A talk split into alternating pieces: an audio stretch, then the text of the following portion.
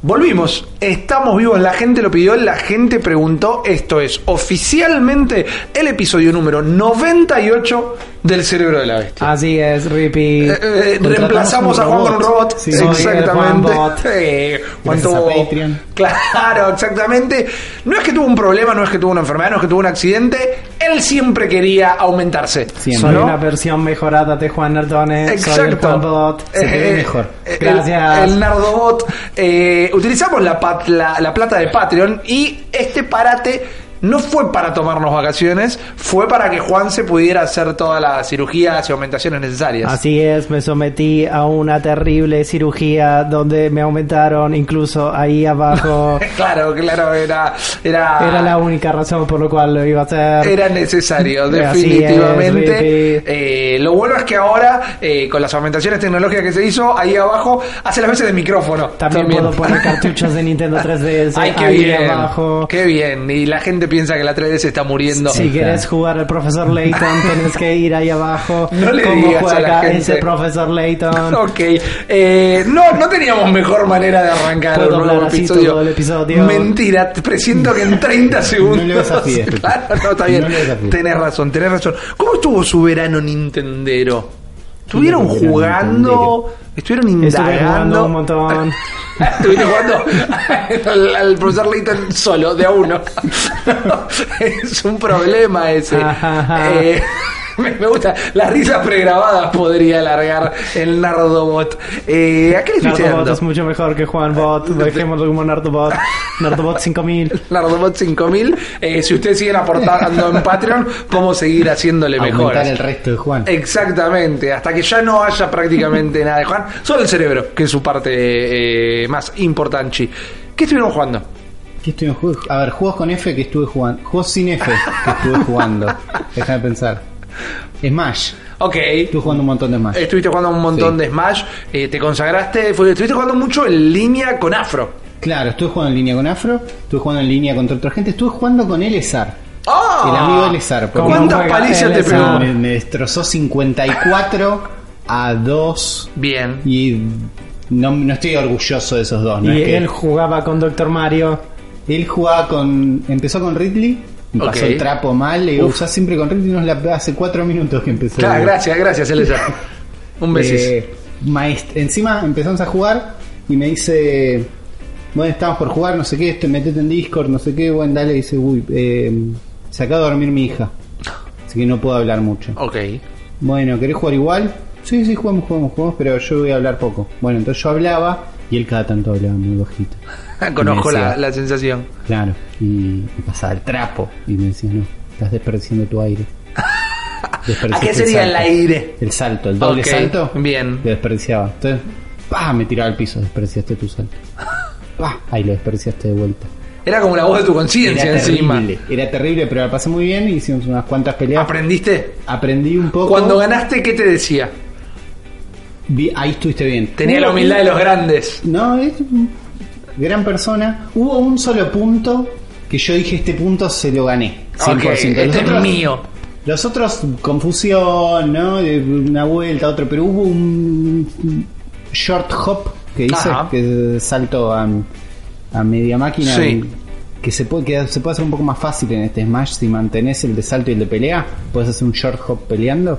Le hice uno en el aire mientras estaba volviendo, del cual me siento orgulloso y él me felicitó. Ah, muy bien. El resto es todo confusión, me enseñó técnicas.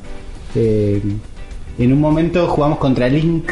El, su personaje es Link Sí. principal, desde El Link común. es- desde Smash 64. Bien. Pasó el trapo, como siempre, pero en un momento dijo: Igual no, no voy a usar más a Link porque mi forma de jugar es muy reactiva. Ajá. Que es que responde a como yo juego, como yo juego como el orto. Claro. Él hacía siempre lo mismo. Claro. Pues yo cometo siempre los mismos errores. Pero estuvo bueno, estuve jugando Smash. Con él, esa estuve jugando a otra gente. Estuve jugando mucho online. Me quedé un poco más lejos del single player, lo hablábamos Sí. antes. Pero está bastante bueno. Pero me quise como engancharme como me enganché con Fortnite, que era veo gente jugando, aprendo técnicas, practico, Sí. bla, bla, bla. No te pasó. Me acerqué un poco a eso. Sí. Estuve viendo mucho video de Smash, estuve practicando cosas en training. Y en un momento volví a jugar Fortnite. Ok, directamente. Warframe, ¿cómo venimos con el Warframe? Warframe lo tenía abandonado hasta ayer, que salió Fortuna, la nueve, el nuevo update que salió a mitad de año y ahora llegó a Switch, que es recontra espectacular. Eh, tenés que llegar a Venus para poder verlo. Yo ya había llegado a Venus, entonces dije, bueno, a ver qué onda. Entrás a un submundo medio mecánico de trabajadores que están en deuda. Entonces una corporación maligna viene a cobrarles y se lleva partes de su cuerpo mecánicas si ellos no pueden pagar la deuda y la deuda la heredan de sus padres. Entonces un montón de robots villeros que es un Qué concepto quilombo que me importante. encanta. Hermoso, boludo. Aparte, simoviano. me, me llama la atención es que eh, en las, ¿cómo se llaman? Las Tecnocon, Ten- Tenocon. Tenocon. La vez pasada mostraron ese módulo que implementaron que es de la nave compartida. Railjack. ¿Y eso ya está también o todavía es, no está? ese es el, o sea, en el último gran update Sí. fue Fortuna y Sí. Railjack. Ok. Bien. Acaba de llegar a Switch Fortuna. Sí. El próximo. Va, pero va a llegar. Va a llegar, sí, sí, Eventualmente. porque ellos Eso es planean un que flash, haya boludo. Sí, que- mal. paridad de, paridad de features. Es espectacular, boludo. Fortuna es espectacular, es una ciudad medio chiquita, pero una ciudad zarpada con neones, con todos estos trabajadores, armas nuevas, unos companions nuevos que son como unos robos- robotitos, unos K-Drives que son hoverboards. ¿Lo empezaste a entender? O sea, ¿te empezaste a amigar un poco con toda la información que te tira? Me empecé a amigar con toda la información. Sí. Tenés que aceptar que no entendés todo. que no vas a entenderlo No y, vas que, a ent- y que para entenderlo vas a tener que, bueno, respetar el juego y respetar Por las eso, horas que le vas a tener que ten- dedicar. tenés que decir, bueno, yo entiendo hasta acá. Sí, Claro. Ceder. Esto, me, claro, tenés que relajarte. Disfrutar. La- las partes que no vas a entender las vas a entender cuando seas más grande. Claro. Relájate y goza directamente. Es una cosa así. Oh, porque- horrible. No, Este, no, no, pero digo, a veces es un proceso que te querés meter en un juego. Uli, que tiene una libretita ahí donde anota la cantidad de partidas eh, jugadas de Fortnite en una columna, al lado las kills que hizo, al lado las kills que recibe, que como bien me explicó claramente, es, las veces que recibe es una por partido, Sí. siempre. Y después saca en promedio y tiene una lista con. Kill Death hasta donde vi, 60, 50 y pico. Las últimas Este, 70 partidas Esa es una mentalidad de una persona que se mete y quiere domar no, al juego. Totalmente. En Em, Warframe tenés que bajar un cambio. Claro. Sí, A mí me llama un poco la atención del tema de Warframe, que Warframe de a poco, con mucha humildad, muy de abajo, se está convirtiendo en el juego que Star Citizen nunca fue. Sí. ¿No? Ok. Star Citizen, ustedes saben, ¿no? Star Sí. Citizen es el juego este del chabón de los Wing Commanders que está haciendo este, este universo loco con distintos módulos. Tiene un módulo de, de exploración espacial, de batallas espaciales. Tiene un módulo de FPS donde bajás un planeta e invadís bases. Es como un juego enorme que nunca se termina de concretar. Está en un estado de alfa eterno que hace relativamente poco se llenaron de guita, pero se llenaron Claro. de guita con ofertas vendiendo naves. Mal. O sea, se llenaron de guita eh, y de repente Warframe está empezando a dar ese como especie de escala de universo vivo Sí. y con distintos tipos de módulos que te van a tener que te van a dar y brindar experiencias muy distintas en un mismo como no sé framework Claro. de juego y lo está haciendo totalmente gratis Eso es increíble. Sí. Lo van haciendo muy de a poco. Este es el segundo. Después de esta ciudad tenés el Open World. Sí. Que es una parte de Venus. Hay una parte de Venus congelada. eh, que puedes recorrer en un hoverboard y pelear contra araña- arañas gigantes y robots. Todo lo que quieren los pibes. Es el segundo open world que hacen, entonces tienen el aprendizaje del primero. Sí. Entonces cuando vas a pescar en este open world tenés todo el aprendizaje del otro. Y van construyendo una cosa arriba de otra, muy de a poco. Y sobre todo muy conectados con la comunidad. Lo que veo de Warframe es que están como... Ponele, todas las semanas tienen mínimo cuatro streamings. Uno jugando en Nintendo Switch, de una o dos horas jugando en Nintendo Switch, tienen una campaña donde juegan varias personas. Uno en, uno en PC, uno en Play 4, uno en Xbox, donde cuentan las novedades, donde juegan un poco. Y cada tanto hacen un dev stream donde cuentan cómo está el estado del development. ¿Hay crossplay? No hay crossplay. No creo que haya pronto, porque todavía está bastante separada la cosa. Sí. Eh, a ellos les encantaría, obviamente, pero son bastante transparentes con el tema de. Por ahora estamos luchando en que esté lo mismo en todas las plataformas. Claro. Están muy metidos con Panic Button y con Coso. Está creciendo mucho. En el último update, eh, Steve no sé cuánto, que es uno de los capos de Warframe, es- escribe en la pantalla, bueno, planes para el 2019. Vamos a cambiar el nombre ahora. Los Warframes se van a llamar Javelins. Ok, claro, para cagarse de risa de antes. Claro, de Anthem que pinta como un Warframe. Es un Hay un desastre. espíritu Va, a ver, jugué la demo, me aburrió mucho. Es un juego muy lento. Vos ves estas armaduras de Iron Man que están muy copadas, Claro. pero tienen el peso de las armaduras. eh, es un Destiny, todo lo que hace Destiny. Claro. Destiny lo hace mejor, lo hace más dinámico, lo hace más divertido. No está en un buen momento Electronic Arts, pero bueno, también largó el otro día el Apex Legends, que sí, estaban jodiendo con que querían sacar una Me versión de gustaría Switch. que esté en Switch. Pa- para mí no es una joda, o sea, a mí también me gustaría. Sí. Es más, en este momento quiero estar grabando este podcast. Si no estuviera grabando este podcast, quiero estar jugando Apex Legends a todo mí el me tiempo. que esté en Switch. La veo más tirando difícil. No sé si es tan difícil, es difícil. Es difícil, definitivamente. Nardone, Sí. eh, eh, me- ah, regulamos tu modulador de voz para Dale, que suenes como para Juan un- habitual. como un ser humano. Eh, ¿Estuviste jugando? Estoy jugando. ¿Con tu Nintendo? Con mi Nintendo. Estoy jugando otras cosas fuera de Nintendo que no va a valer la pena que hable acá. No en este podcast. Pero estoy jugando dos juegos de Nintendo. Ajá. Uno que me tomó muchísimo, muchísimo de mi tiempo, más de lo que debería, más de lo que hubiera creído. Y otro juego que estaba eh, como candidato a mi GOTY y no lo pude terminar de los problemas que tuve con él. El primer juego que le dediqué muchísimo tiempo y dinero es al Starlink, man. Estoy... ¿Dinero? Sí, dinero, me compré otra nave. Esa. Me compré otra nave de Starlink, tengo dos naves de Starlink en este momento, estoy ya fantaseando con la tercera. Bien, ya el sé juego era, era eso. Yo ya Está sé jugando Obvio. completo. Starlink es este Toys to Life, es este Claro. juego donde vos tenés que tener las navecitas. En un juego multiplataforma, la particularidad de Nintendo es que tenés todo un arco argumental De con Star Fox. Así es. Qué lindo. Está Fox McCloud. el juego, como les había dicho hace un par de episodios atrás, es un juego de la generación pasada con Sí. un montón de los vicios de la generación pasada. Sí. Pero eh, sin embargo es muy divertido. Es muy divertido por el combate de naves, está muy bien logrado. Eh, la sensación de progresión es un dolor de huevos. Pero te digo por qué lo jugué tanto. Porque la variedad que te da el usar distintas navecitas, usar este, distintas armas, cambian ciertas mecánicas de gameplay, cambian ciertas estrategias que vos tenés ahí para jugar. Y además tiene eh, misiones muy cortas Ah, Sí. Misiones re cortas para ir cumpliendo de a poco. Y un Juan Nardone, casi ya 35 años, donde llega a su casa, se pone a jugar la Switch antes de ir a dormir y se queda dormido con la Switch en la mano, hacer tareas cortas en un juego le viene al pelo. Entonces juego un poquito al Starlink, libero una base, mato un par de imps eh, y creo otra base, eh, bajo una de las torres del enemigo y me llevo los cores y los vendo y después me voy a otro planeta y todo eso lo puedo hacer en, en periodos relativamente cortos de 15, 20 minutos son partidas cortas, son este segmentos muy muy rápidos. Este, vas a una nave, no sé, de, de como de bandidos en medio del espacio y le atacas la nave y eso dura 15 minutos, 20 minutos y es tu misión del día y es mi misión del día y después lo dejo porque me estoy quedando dormido. Claro. Me vine al pelo y le dediqué muchísimas horas de la que veía porque ese fue más o menos mi, mi, este, mi rutina con el Starlink y lo vengo disfrutando mucho porque durante los fines de semana, durante el mes de enero, estuvieron dando eh, para que vos pruebes distintas armas y distintas naves. Ah. Le estaban dando gratis. Entonces vos podías Buena onda. acceder Un rato. un rato y jugar durante dos o tres días con naves nuevas para que pruebes cuál es la que más te gusta. Yo encontré ahora una nueva que me encanta. ¿No? ¿Es la Entonces digo, la- no, La- es otra. Pero bueno, Pero la full, que me compré me gusta mucho, es muy rápida. Este, esta es un poco más tanque La que y te está buena. compraste, Sí. ¿es física? Es física, sí.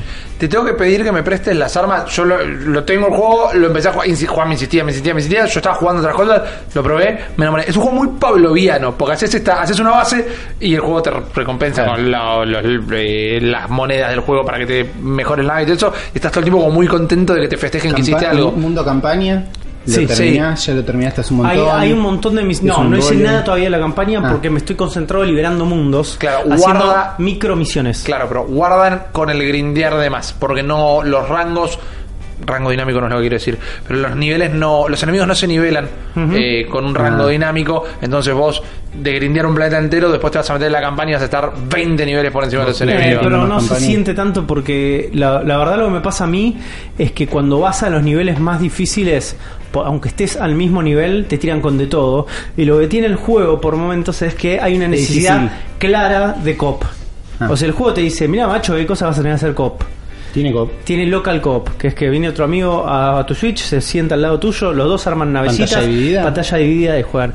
Y te empiezan a tirar una cantidad una cantidad de cosas que aunque estés más o menos al mismo nivel, o dos niveles arriba, o tres o cinco, es muy difícil. Se vuelve fácil cuando estás recién a 10 niveles arriba. Claro. ¿Entendés? A mí lo que me preocupa, yo tengo un par de pilotos, me da mucha lástima no jugar con Fox. Porque. Bueno, yo tengo, el, mi problema es que tengo toda la nave Fox la tengo ya max. Claro. Pero ¿qué pasa? ¿No tiene tanto sentido usarla de tan maxeada? o No, o sea, lo usas para cuando se te vuelve todo un quilombo. Claro. Eh, lo que tiene es que cada piloto maxea distinto. Entonces yo puedo poner a otro piloto en la nave Fox y no la va a tener maxeada. Claro. Porque es Fox el que la tiene maxeada. Claro, claro, claro. Ah, Entonces vos tenés que ir progresando. Y si Rippy quiere usar mi Fox, Sí. mi Fox tiene mi nave maxeada y tiene algunas armas maxeadas. Entonces si Rippy yo le presto mi arma porque se le puso re picante la situación, le doy mi navecita, truc, Bien. y la tiene maxeada. Me dijeron Me a comprobar que una vez que acoplas un arma a tu nave, Ujú. ya te la guarda. Entonces quiero ver Sí. que me prestes las tuyas para que las reconozca y después no las tengo que volver a Igual poner. tengo una sola que es diferente. Bueno, pero es una para tener una diferente. Es un juego muy lindo y me encantó la integración de Fox, porque el juego arranca con su propia historia y en Nintendo en un momento Fox está teniendo sus propias misiones, porque tiene sus propias misiones, y se cruza con estos y dice, che, pibe, les doy una mano, dale, copado, nos viene re bien.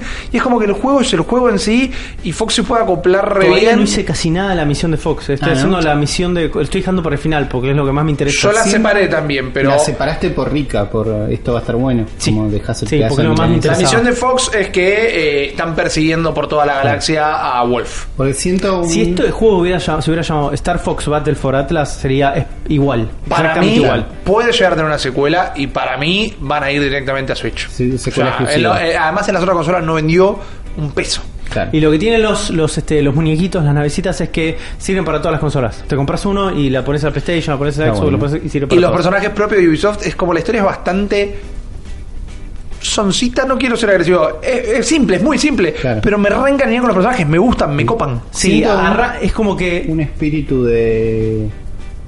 Que las secundarias están más buenas que la campaña, ¿o no? No, no, ¿No? está mejor la campaña. Las secundarias no tiene nada. Ah. No tiene absolutamente nada. Las secundarias es liberar bases. Claro. Tiene cero No, progresión digo, de, a Far nivel Cry. narrativo. Far Cry. Sí. Liberar bases está buenísimo. Misión principal, uy, haces una cada tanto. Sí, En mi puede ser, puede ser, no sé, no soy muy fan de los Far Cry tampoco, pero lo que tiene esto es que los personajes siento cuando arranca cuando arrancó este juego es que me perdí Sí. una parte de la historia, ¿entendés? Porque los personajes ya tienen una dinámica interna entre ellos y todo eso y Claro. vos la vas aprendiendo.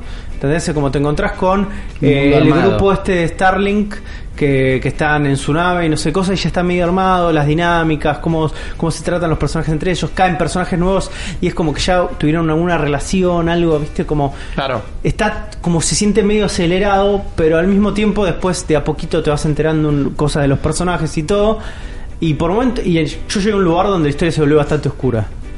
De lo, del juego, se volvió bastante Bien, oscura. bueno. No sé si está bien o mal, ¿viste? Pero se volvió oscura. Es medio el rápido y furioso del espacio también, porque es family. La, la familia esta adoptiva de los personajes es Claro, todo. hay una percepción de familia. Dijiste que estaba jugando a otra Y cosa estaba también. jugando otra cosa que lamentablemente lo tuve que dejar. Que estaba, estuve jugando eh, Y2K, eh, a Postmodern RPG, Ah. ¿cómo se llama esto? Sí, a sí. Postmodern RPG es. Sí. Sí. Eh, Bueno, Es el estoy subtítulo. jugando, eh, lo arranqué cuando mandaron, tenemos una, un código de prensa nosotros, lo arranqué a jugar antes de, de que sea el embargo, entonces me callé la boca. eh, y lo empecé, lo empecé a jugar, lo estuve disfrutando muchísimo porque me divertía mucho eh, la estética, el gameplay, me divertía mucho eh, los personajes, me resultaba muy atractivo, la metafísica, el relato tan lisérgico que manejaba. eh, y tuve muchos problemas con el juego a nivel gameplay, donde el juego, donde perdí horas de juego porque no me aparecían ítems, porque se colgaba el juego, Ah, se fallas. colgaba la cámara por bugs Ah. y no lo pude terminar. Eh, tuve una boss fight de 45 minutos que cuando termine esa boss fight entra una pantalla de carga y nunca cargó. Ah. Y cuando me vuelves antes de esa boss fight y ahí dejé, ese dejé el juego, faltándome 5 horas para terminar el juego. ¿eh? Pero me frustré tanto porque es, es un juego que no, es difícil. Es difícil. Es un juego Es un. RPG por es, turno. es un RPG con turnos con una mecánica medio este, rítmica donde cada uno de los personajes tiene un ataque que se basa justamente en quick time events Claro. que tenés que hacer de manera rítmica eh, con un, un imaginario que para mí es este recontra colorido, muy muy lindo, con muchos basamentos en, en Undertale, muchos basamentos en este Earthbound. Se muere de ganas de que la gente diga que es el Undertale del 2019 para Bueno, sí, mí. sí, Con tiene Con todo lo poco- bueno que significa y todo lo tiene un malo. poco de eso, es como muy polémico la narrativa y la escritura, hay gente que lo odia, hay gente que le gusta mucho, a mí me gustó, el personaje principal es muy desagradable, es muy difícil de empatizar con ese personaje. Es la idea. La la re idea. idea, porque es como obviamente el tipo va a tener, yo no lo llegué, un círculo, como una especie de, de arco Claro. de redención que nunca, para mí nunca llegó todavía, porque el chabón sigue siendo bastante desagradable, egoísta y basura. Es Pero- un viaje del héroe del desarrollo de la personalidad Sí. humana. Claro. Eh, pero ah, está muy bien retratado cómo funciona mecanismos mentales de una persona que no, que, que no solo es una basura, sino que se odia a sí misma. Eh, y está muy bien representado a veces de manera muy básica, muy directa, pero y a veces es como decir, sí, sí, es que en realidad es así, como así se tortura a uno mismo Claro.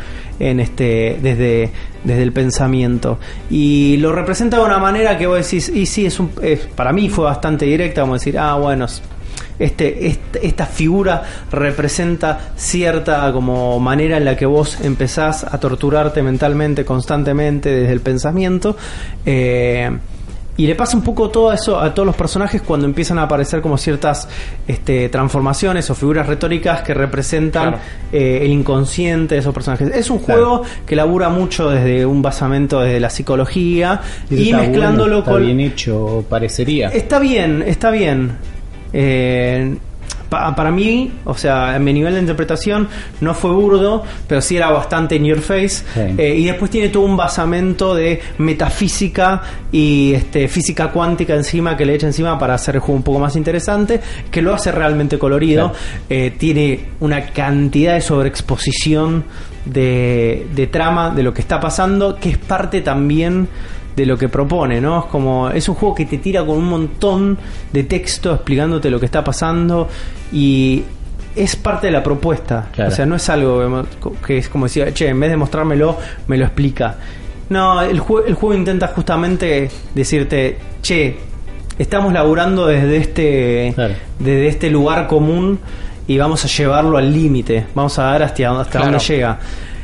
Eh, es- tiene como estas situaciones muy delirantes, tiene un sentido del humor, tiene mucho laburo de referencias que para mí la verdad mucho eso ya no me llama la atención, Sí. pero sí tiene sí el sentido del humor estuvo relativamente bien, pero los bugs no me dejaron terminarlo. Los bugs son me terribles. frustraron de una manera que no lo podía seguir. Eh, y todo lo que las críticas que la gente le tiene en común de que odiaron el juego es porque el personaje principal es una basura y les tiraba el juego para atrás, porque estaba mal escrito. Yo no lo sentí así, no lo vivía Claro. así, no, no sentí que era un juego que estaba mal escrito. Pero está Eh, escrito de una forma particular. muy particular que lo- no te puede no gustar y es Claro. totalmente entendible que no Totalmente te de gusta. acuerdo. Eh, tiene algo de la mística de descubrimiento noventera de internet de una aventura medio a lo Unis donde te encontrás, formás un grupo de amigos este y te, te entregás a la aventura que está muy lindo eh, utiliza muchos estos lugares lo comunes de los 90 de internet foros y cosas así Sí. que vas descubriendo es colorido. A mí, hasta donde me funcionaba, me gustaba. La venía pasando bien. Iba a ser mi goti y está todo roto. Iba a ser tu goti. Iba a ser mi goti porque estaba pasando muy, pero muy bien, ¿eh? Enero, igual. Enero. Tuvimos un problema particular que no es, eh, no por eso, bueno, es discutible si es perdonable o no. En el momento que salió el juego, Sí. un parche solucionó y yo compré, yo lo terminé el juego Sí. porque le puse el pecho a esos bugs que eran completamente desmotivantes. Claro. Pero tenía, estaba de vacaciones, tenía el tiempo libre, eh, me maté. Hoy ya no están, hubo bugs, pero a mí me- Ah. eh, cuando el Claro. parche el día 1 pesaba prácticamente lo mismo que el juego, para que te des una idea. Y tiró buena. Para mí el problema fue que la key de prensa nos la dieron un mes y medio antes del lanzamiento Claro. del juego. Le faltaba un golpazo de horno. Eh, no tengo nada más para agregar a lo de Juan, me pasó igual. El final para mí lo cierra, esto que él piensa que podría llegar a cerrar bien, en mi opinión cierra bien. Claro. Él decía toda esa cosa noventosa, para mí es como los pibes, si los pibes de Earthbound tuvieran 30 años. Los mismos nenes, Nes y Lucas, ahora tienen 30 pirulos. Claro. Es esa la búsqueda del juego. Pero estaba roto. Me pasó que había un jefe que cada vez que le ganaba, eh, perdía, se tiraba el juego y cuando lo parcharon, no tenés que ganar esa pelea. Pero yo había encontrado una manera, de, había armado una buena claro. party, había elevado bien los stats Sí. del personaje, y hice mierda. Eh, estuve jugando mucho Starlink. Creo que desperdicié muchísimo tiempo de mis vacaciones jugando Red Dead Redemption 2. Desperdiciaste. Mm, No porque no lo haya disfrutado, pero me ocupó todas las vacaciones. Claro. Terminarlo me ocupó todas las vacaciones. Pero en el medio le metí uno muy copado en Switch que se llama Don't Sink Sí. que es un juego de piratas donde tenés que ir gestionando tu nave, tu nave, es una nave al fin y al cabo, tu barquito, y tu isla, e ir eh, recolectando gente, armándote una cruz. Es un survival de alguna manera, porque tenés que tener siempre el barco bien eh, eh, reparado, tenés que tener comida y bebida en el barco para los piratas, te tenés que encargar de la de la motivación de tu crew y al mismo tiempo tenés que ir armando una isla que es como tu paraíso pirata, ir invadiendo otras, cumpliendo misiones. Es un es una planilla de Excel de piratas por momentos con un con un pixel art muy, lindo. muy sencillo y minimalista que le queda muy bien. Eh, lo disfruté un montón, está súper barato. Me enoja mucho. Me enoja mucho, es un tema personal también, pero en la tele fantástico no está pensado para jugarlo Ah. portátil. Ese pixel art tan minimalista en portátil son puntitos, es puntillismo directamente y empieza a dejar de ser atractivo. Es la primera vez que a mí en lo personal un juego de Switch me cuesta tanto jugarlo en portátil, que es cuando más juego o como más la uso, porque no veía Claro, estoy viendo directamente. imágenes y los personajes son muy chiquitos. Claro. Eh, Sí me tele quej- de quedar lindo. Exacto, me quejé con anterioridad en menúes que no están adaptados, que quedan chiquitos, pero acá es como que el juego entero queda chiquito en portátil. Pero era una cosita que creo que lo pagué 5 dólares y estaba súper entretenido. Si le gustan los gestores, no funciona como un idle game, que sería interesante, a mí me Ah, gustan mucho, sí. eh, pero es muy divertido y tiene unas decisiones morales que de morales en realidad se llaman decisiones de mierda. Porque, por ejemplo, en un momento me dijeron, bueno, eh, estas dos islas se agarraron un virus mortal. El, tengo el antídoto para una sola. Esa. Vos decidí.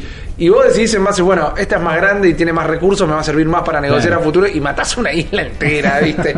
Pero es muy divertido, la verdad. Es una experiencia chiquita que me resultó muy, muy interesante. Se me perdió entre el Star, cuando arranqué el Starlink, le estoy dedicando mi vida, me encantó. Y se vienen cosas interesantes para la Switch. Ahora, Ignoré por completo el Travis Strike Again. Sí, Eh, ¿Le tuviste ganas y.? Le tuve muchas ganas, no me animé, me compré en Steam el Killer 7 Sí. y me saqué las ganas de jugar algo de Suda con eso. Eh, no le está yendo muy bien, pero ahora empiezan los juegos, ahora se viene lo grosso. Sale Yoshi's Epic Yarn, no, perdón, eh, Yoshi's eh, Woolly World.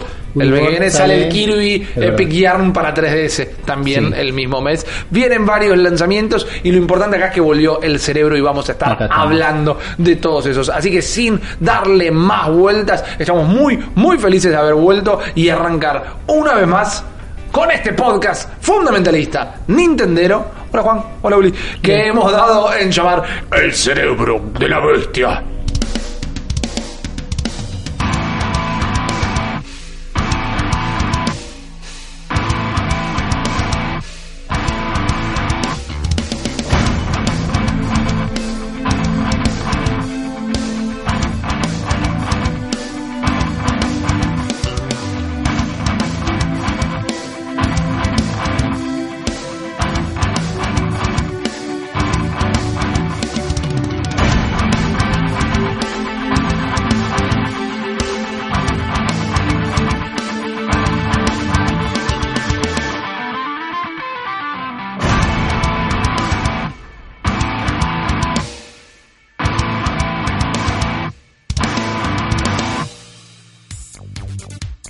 Bienvenidos y bienvenidas entonces una vez más a el episodio número 68 de no, 98 del cerebro de la bestia, donde nada puede malir sal. ¿Cuál era el 68? ¿Recuerdan? No me ¿El episodio acuerdo, Rippy, no te 68? emociones, por Me favor. emociono porque pienso todo lo que hicimos en este juego, en este podcast, todo lo que hemos crecido y todo lo que queda por delante. La verdad que si podemos dividir el cerebro de la bestia en años, tuvo el primer año, donde tal vez era el, el- más enamoradizo, el segundo año, el año pasado, un año distinto para Nintendo. El primer año también estábamos saliendo campeones en todo. Cada paso que daba la Switch bueno. era eh, un gol de media cancha. El año pasado fue un poco más complicado realmente. Y este año para mí arranca con muchísimo potencial. Igual, la consola más vendida del año pasado, Sí, es la Switch. definitivamente sigue manteniendo, Digo, obviamente existe. porque lo fue en un principio, entonces lo va a mantener toda la vida hasta que salga la próxima. Eh, sigue manteniendo el récord de la consola que más rápido se vendió en la historia de los videojuegos. Y quieren un récord ya del 2019 que habla bien y mal de Nintendo al mismo tiempo. A ver. Las ventas de Mini, de Mini NES y Mini SNES están a punto de superar a las ventas de la Wii U. ¿No? Es como. ¡ey, bien! Pero, ¡ey, mal! Ey, Es no todo festejen cacho. tan fuerte. Claro, cobremos la ¿Cómo guita. le pegan al y prototipo, listo. boludo? Mal, mal, ¿Cómo mal. le Yo le tengo muchísimo cariño a la Wii U. El tema es que hay muchas cosas por delante este año. Hay cosas raras que ya vamos a estar debatiendo en este mismo programa. Empecé a tenerle un poquito de desconfianza a quien antes era el yunta de la gente y ahora le voy a decir el señor Yuntaro Furukawa. Sí, Upa. Le empecé a tener un poco de desconfianza porque tiene unos manejos que no estoy entendiendo y que entre todos vamos a debatir. Eh, pero hay algo bastante extraño. Voy a arrancar el episodio 98, voy a arrancar el regreso de nuestras vacaciones, no hablando directamente de Nintendo, sino hablando de Microsoft. Porque hace unos días eh, estuvo la noticia de que Microsoft tiene planes de llevar la plataforma Xbox Live, que es su sistema online, en lo que es el PlayStation Plus, por decirlo de alguna Sí. manera, en lo que es el online de Nintendo, a otras plataformas que incluya, por ejemplo, servicios de telefonía como es Android, también en iOS y en Nintendo Switch. Epa, ¿qué ¿Qué, está significaría pasando? esto?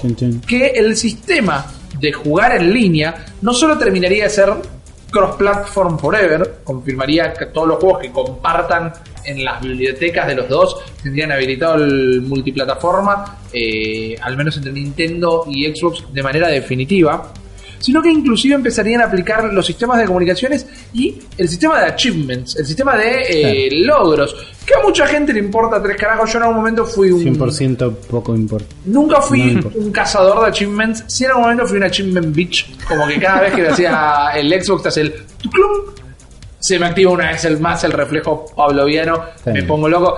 Inclusive el lunes jugando Apex Legends cuando salió, como lo estaba jugando a la hora de que haya salido, todos los trofeos y los achievements que sacabas eras raro. Porque eras de las primeras personas en hacerlo. Y eso a mí me gatilla la endorfina en el cerebro. a lo loco, me vuelve loco. Pero esto es muy grande realmente. Primero porque Microsoft está intentando ser el Netflix de los videojuegos de alguna manera. Está queriendo ser un servicio más que un hardware, en realidad. Y sus servicios lo hacen bien. Xbox Live funciona muy bien realmente. Y le vendría eh, bastante útil la mano a Nintendo que su sistema online es bastante criticado. Yo a nivel personal no he tenido problemas, pero los problemas de conectividad para jugar online con Nintendo existen y esto no es algo que, que, se pueda debatir. Hay una gran cantidad de usuarios que se ven afectados por esto. Esto en teoría permitiría que todo lo que es el ecosistema de PC, Xbox One y Switch, eh, además de juegos móviles, coexistan bajo esta plataforma, bajo este servicio que es Xbox Live e inclusive como comentaba antes, todo lo que es la comunicación y los sistemas para, para estar en contacto entre usuarios y entre plataformas. Todo esto se va a terminar de explicar en marzo en la GDC 2019. Va a haber una charla de Microsoft que Sobre van a- a explicar cuál es este servicio.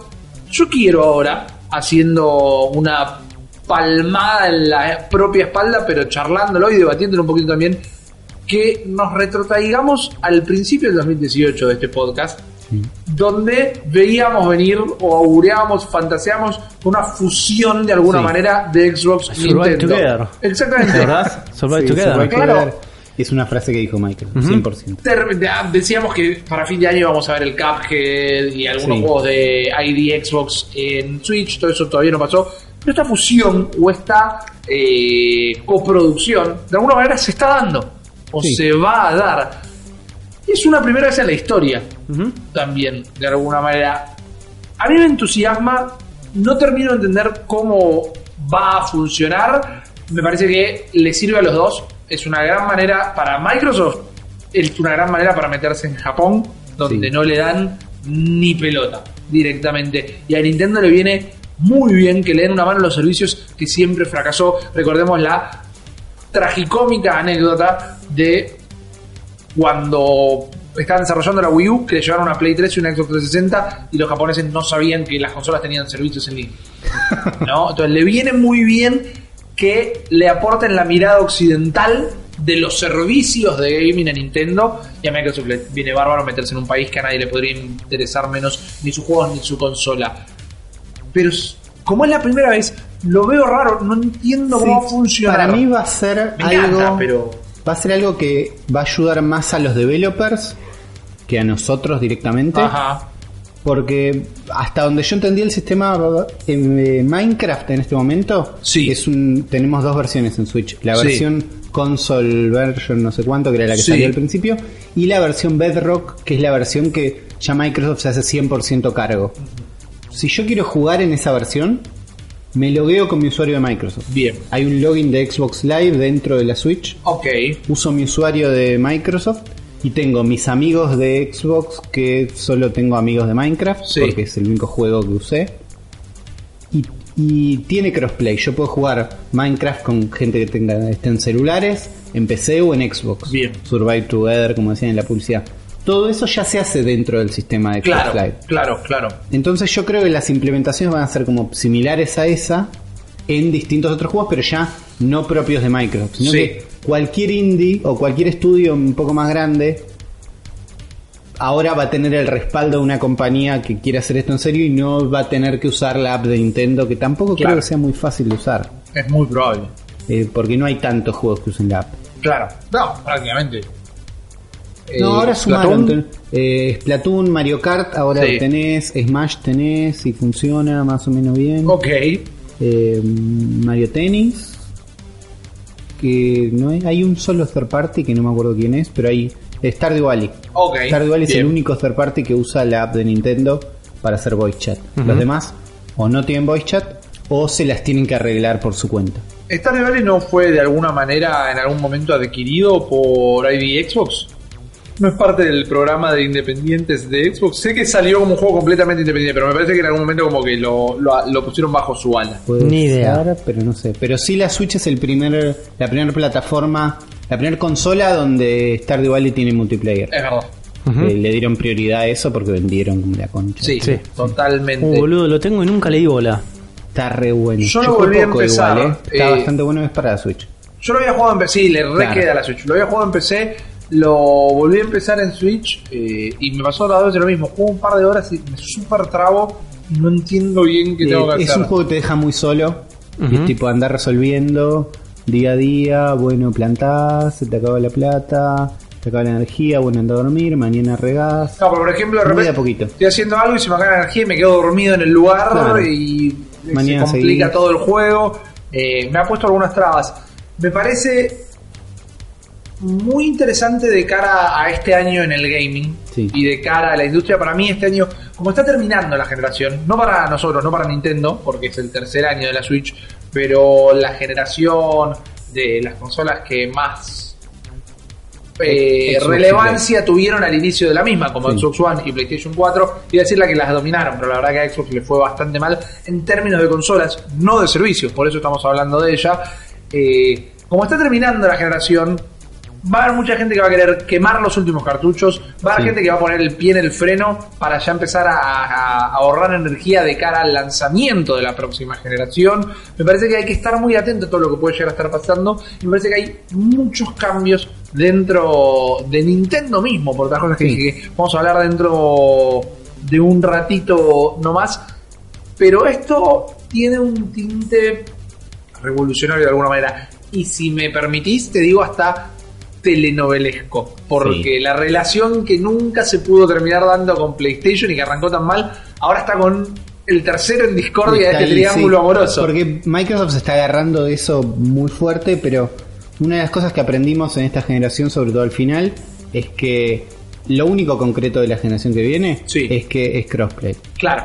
Sí, el sí. terreno es ese. Y Microsoft con esto se está plantando como los que quieran hacer crossplay, nosotros estamos listos para esto. Exacto. No solo nosotros, sino estas herramientas son para todos. Y eso está bueno. Para mí empresarial, empresarialmente es una buena estrategia, como lo decía antes, para que se apoyen en las debilidades y en las fortalezas el uno del otro. En marzo vamos a tener más noticias de esto, lo vamos a explayar cuando veamos bien cómo funciona, porque yo quiero saber que tenga soporte de achievements. Significa que si yo estoy jugando al Mario Odyssey y hago una pirueta re loca, Sí. me va a tirar un achievement que me va a quedar registrado en mi cuenta de Xbox Live. No, nunca. No, nunca. No coma nunca. Recordemos que eh, habían ticiado al inicio de los rumores de la Switch, cuando no sabíamos ni cómo se llamaba, que iba a tener un sistema de achievements o algo. Es algo que Nintendo nunca le interesó mucho, pero una vez más, me parece que acá están charlando como, bueno, si yo te muestro la mía, vos me mostrás la tuya Sí. y vemos cómo podemos funcionar.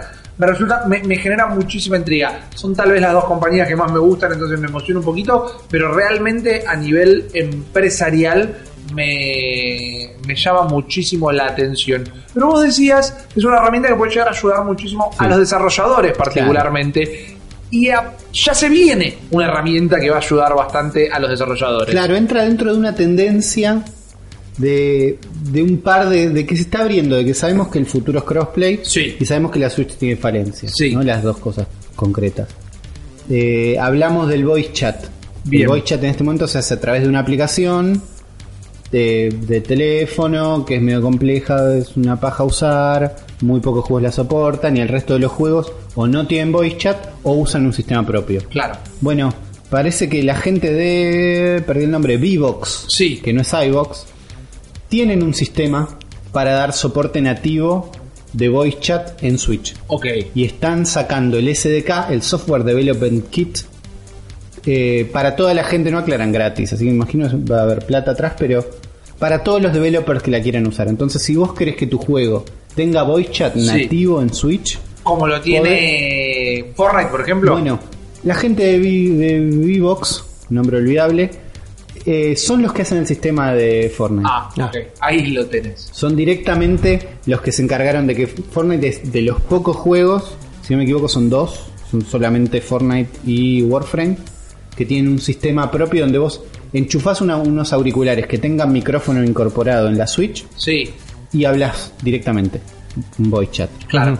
Que entiendo que Nintendo en un principio no lo quiso hacer porque te pone en una situación compleja cuando estás jugando en la tele. Sí. Si vos estás jugando en la tele, o tenés un cable estúpidamente largo que además lleve micrófono que yo no encontré en Mercado Libre, O gritás. o gritás, o usas unos auriculares USB. De- Te, te pone en un momento complejo. Sí, cuando estás en portátil enchufas cualquier auricular y anda todo, y eso es maravilloso. Sí, lo ideal ahí hubiera sido que como los controles de Play y Xbox tal vez tengan un jack en alguno de los Joy-Cons Así, para es- así es como ahí. lo solucionan Play y Xbox, porque ellos no tienen soporte de Bluetooth tampoco. Yo en este momento estoy jugando así todo el tiempo. Por Por ejemplo, eso. en Xbox y en Play enchufando direct, enchufándome directamente al Por control. eso, eso es una maravilla. Porque descubrí el mundo de jugar con auriculares. Ah, Y ¿viste? como- Es otra cosa. Es otra cosa. Sí, eh, yo me tuve que comprar unos auriculares USB medio Claro. estúpidos y medio gigantes, Que son espectaculares. son. que amo. Los amas, sí, sí. sí, pero Yo tengo una crisis de auriculares eh, para gaming, pero no tengo ganas de comprar auriculares gamers. es difícil. Todos los colores tienen. Pero bueno, ahora tu próximo juego va a poder usar Vivox, que es este sistema, que es el mismo sistema que ya usa PUBG, por ejemplo. Ok. League of Legends, World of Tanks, Mm, oh, World of Tanks. ¿no? ¿Qué, qué, qué- World of Tanks? Ahí Es un está. clásico de clásicos. Clásico. Eh, y el sistema World- es World cross-platform, así como de entrada, entonces si vos implementás eso en tu juego, va a funcionar. Y Hyre Studio estuvo diciendo que y presten atención a Smite y a Paladins porque están pensando en usar este sistema para las próximas versiones. No es como la cosa más natural. Entiendo que la Switch es por ahora única en, en su formato, no era como la cosa más lógica del mundo de si tenés en la mano poder hablar directamente así abierto. Y... Es que tampoco podés ya concebir juegos eh, massive multiplayer eh, sin un voice chat. Es como, Claro. ya está. O sea, ¿Qué no, es no puedes concebirlo, no importa la plataforma que sea. Tiene que ser parte integral Y no de- descartar del esos producto. juegos. No, no puedes cargar. no, esos juegos Hay un no los mercado enorme. Por eso. Eh, por otro lado, hace poco Epic estuvo diciendo también que ellos iban a dar gratis, porque tienen una cantidad de plata estúpida, el sistema que usan para cross-platform en Fortnite Ajá. para todos los developers también. Entonces, si estás tipo usando Unreal Engine y estás como en la misma movida, ahora vas a poder usar las herramientas de Microsoft para hablar, el- las herramientas de Vivox y en un futuro las herramientas de Epic para hacer cross-platform, para tener amigos, perfiles, las mismas cosas. Entonces, se está abriendo un coso con herramientas y todos con las herramientas quieren estar en todas las plataformas y todos están teniendo en cuenta la Switch. Creo que una manera de verlo también es que la Switch tuvo ya el suficientemente el suficiente tiempo en mercado como para que ya se entendió la arquitectura. Sí. Ya la tienen todos cagados y ya entienden el potencial mismo Sí. que tiene. Por otro lado, el tiempo que ya tienen en el mercado y demás está haciendo que ya se vea cada vez más cerca esta reformulación del hardware e inclusive hay algunos rumores de que eso que tanto hablamos el año pasado, que ya podamos ponerle Switch Pro o Switch Mini o como quieran verlo, lo están dando como una realidad. Durante nuestras vacaciones, Rippy, Sí. hubo, estuvo este rumor que nos pareció a todos nosotros rarísimo, que un sitio llamado The Nikkei eh, empezó a hacer circular un rumor de una, una versión de la Nintendo Switch mucho más chica y mucho más barata que iba a salir durante el 2019. Ajá. En teoría, este, esta nueva versión, este nuevo deploy de consolas iba a hacer más énfasis en la portabilidad, por eso este, la idea de que era una Switch más chiquita, una Switch mini, como se llamaron. Pero siempre se mantuvo en esta humareda de rumores.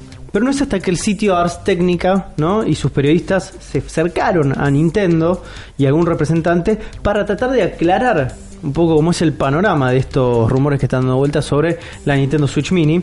Y la respuesta fue una respuesta no solo clara y, este, y dilapidante, sino que también fue esperable. Que la respuesta fue de Nintendo es, no tenemos nada que decir al respecto. Ok. Básicamente, Super Nintendo. Super No, Nintendo. no, Super Nintendo, así es, Rippy. El pensar que eh, a esta altura del partido va a salir una consola de una versión como, este, si lo ponemos a pensar en, en las generaciones de eh, las consolas portátiles, siempre pasó un poco esto, ¿no? Sí. Donde tenías una versión un poco más light, te- cuando salió la Game Boy, al mismo tiempo salió una versión eh, Game Boy más chica más adelante, y después la Game Boy Color, que era también más chica del Game Boy, y después este con las este DS salió la 3DS y la 2DS. No es una práctica, mismo pasó en las PlayStation, en las este mm, ¿cómo se llamaban? Las PSPs, donde tenías Correcto. una PSP que era la 3000, que era la FAT, la Sí. después salió una Slim. Digo, no es una práctica que dentro del universo de los handhelds sea eh, poco habitual. Se hace esto. hace. Pero ¿qué pasa? Esto convierte a la Switch en directamente una consola no híbrida, sino portátil. La concepción de la Switch es una consola portátil. Eh, ¿Lo veo probable? Sí lo veo probable. ¿eh? Veo una posibilidad de que haya solamente una tanda de Switch un poco más eh, baratas, más chicas, pantallas más chicas, que no vengan con dock, que no vengan, pero que sea exactamente la misma potencia que una Switch normal. Lo veo totalmente probable, así como yo me parecía poco probable que cualquier persona con dos dedos de frente compre una consola de dos pantallas rígida que no se pueda cerrar y que sea un armatoste gigante. Y sucedió. Y co- compró un montón de gente, boludo. Todo, to- había gente con un juguetote gigante que era la 2DS abierta. No, no puedo entender, Yo boludo. no la yo no la entendía, es ¿eh? más barata, no hay forma de que mantengan el stock.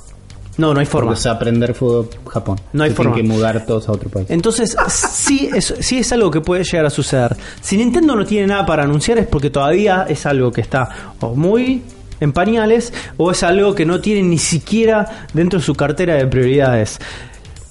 Ahora, tenemos estos antecedentes y decimos, ok, ¿qué implicaría una Switch Mini?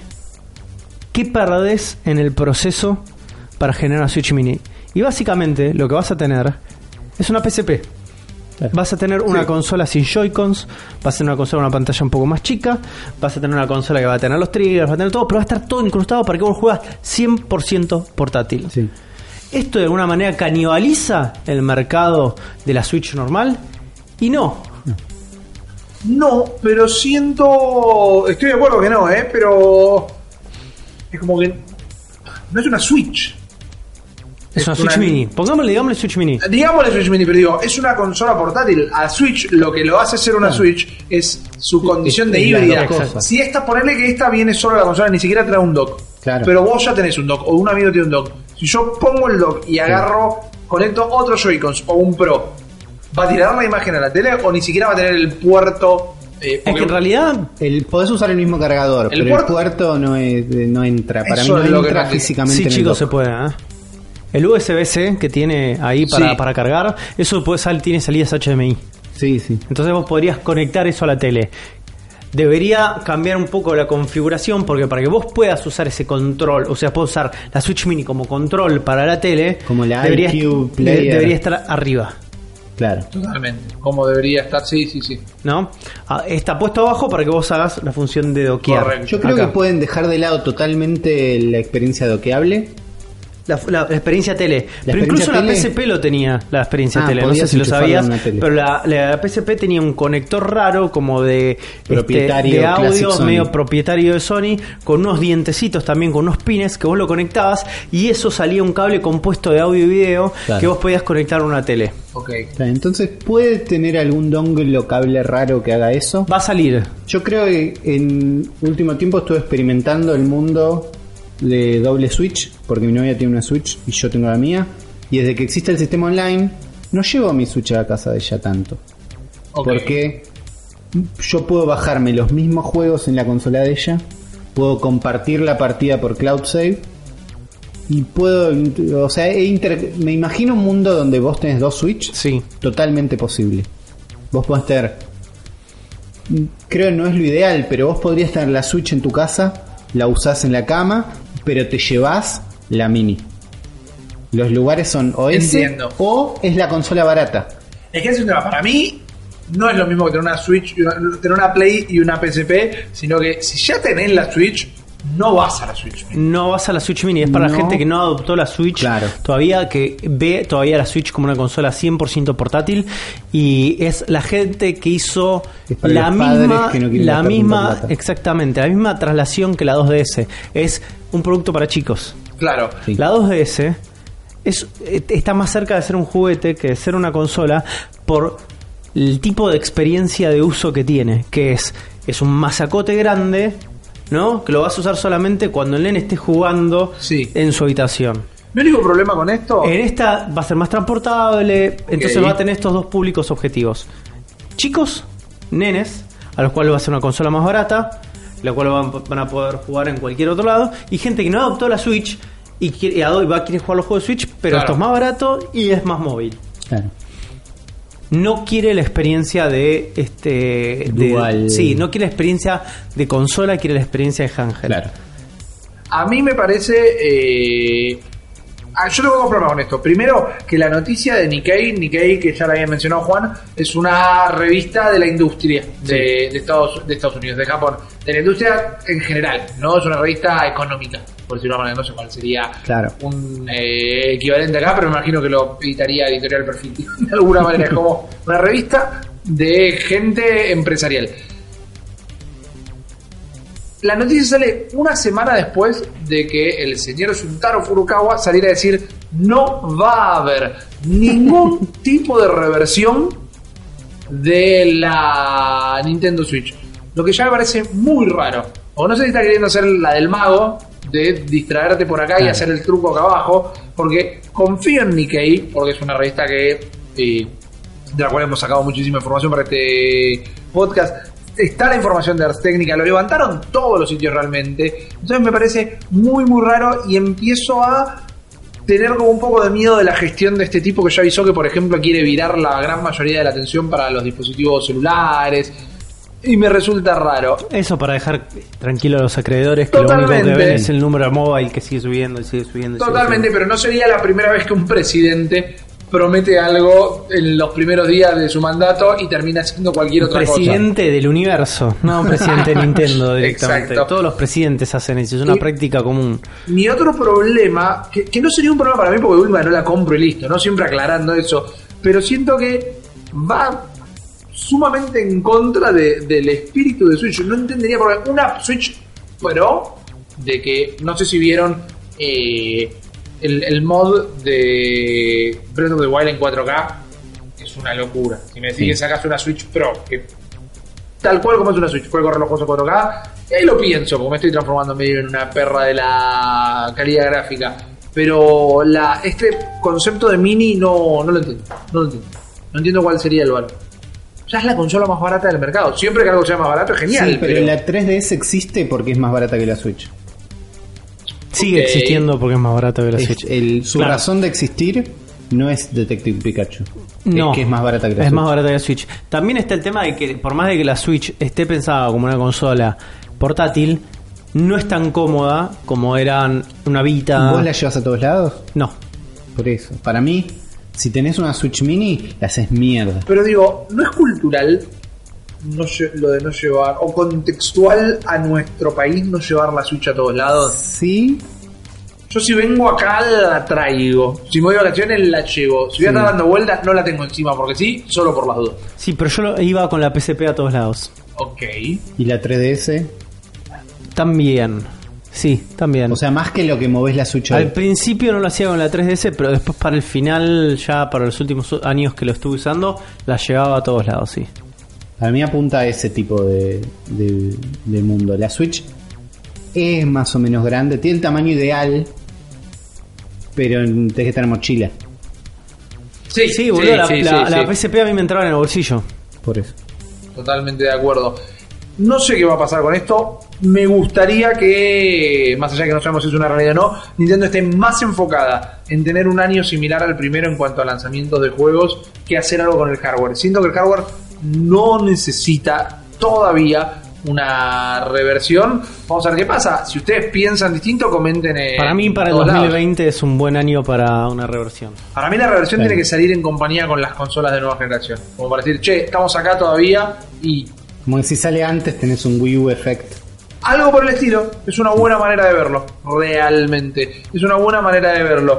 Yo quiero que esté todo más concentrado en los juegos realmente Sí. y en el soporte para los juegos que ya están. Porque hay algunos problemas, por ejemplo, Mario Tennis sigue recibiendo soporte y a Mario Tennis le importa a la gente que hizo el Mario Tennis, me imagino, a esta altura. Y a. Patricio Londaitz. Y a Patricio Londaitz, le mandamos un abrazo. Gran me jugador, sigue pareciendo un juego muy divertido, pues un juego que ni el soporte lo ayuda. Ni siquiera nosotros tampoco lo ayudamos, boludo. No lo jugamos más. No, no, no, No, definitivamente. yo 10 horas de haber metido. Yo menos. No, yo lo metí y terminé la historia cuando estuvo el Lo DLC, físico. lo terminé.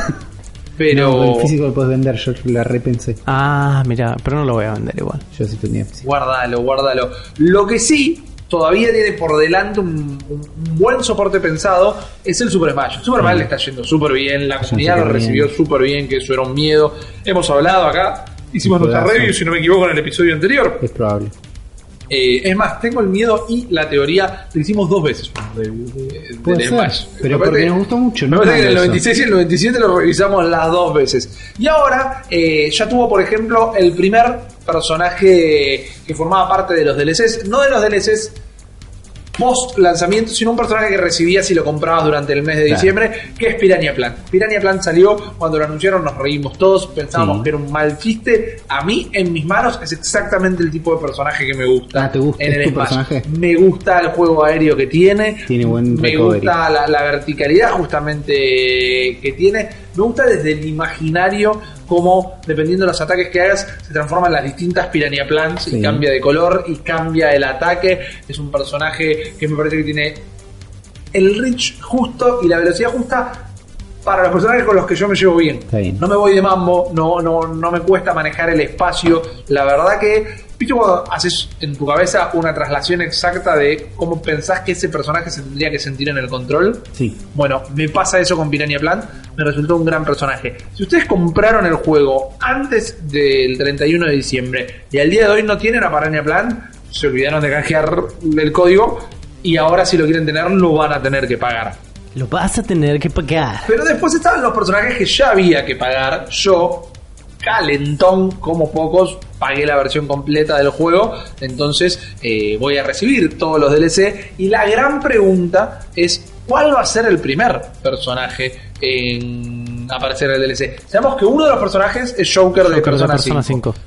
Pero aparentemente no sería el primero en llegar, que sería hasta lo más coherente porque ya está anunciado Claro, directamente. Mientras va a ser una misión de este podcast durante todo el 19 reclamar el port de Switch de Persona 5, Dale. todos los programas Dale. particularmente. Sí, sí. Ahora esta es la primera vez que lo decimos. Sí. ¿No? No, no, creo el año pasado lo dijimos El un año montón de es la primera vez veces. que lo decimos este año, no Este digo en la vida. El año pasado debe- dos o tres veces lo dijimos Sí, y sí. 2017 estoy seguro que dos o tres veces. Y al 2019 va a ser todos los episodios entonces. Claro, claro. Mi idea es que este año lo digamos todos los episodios.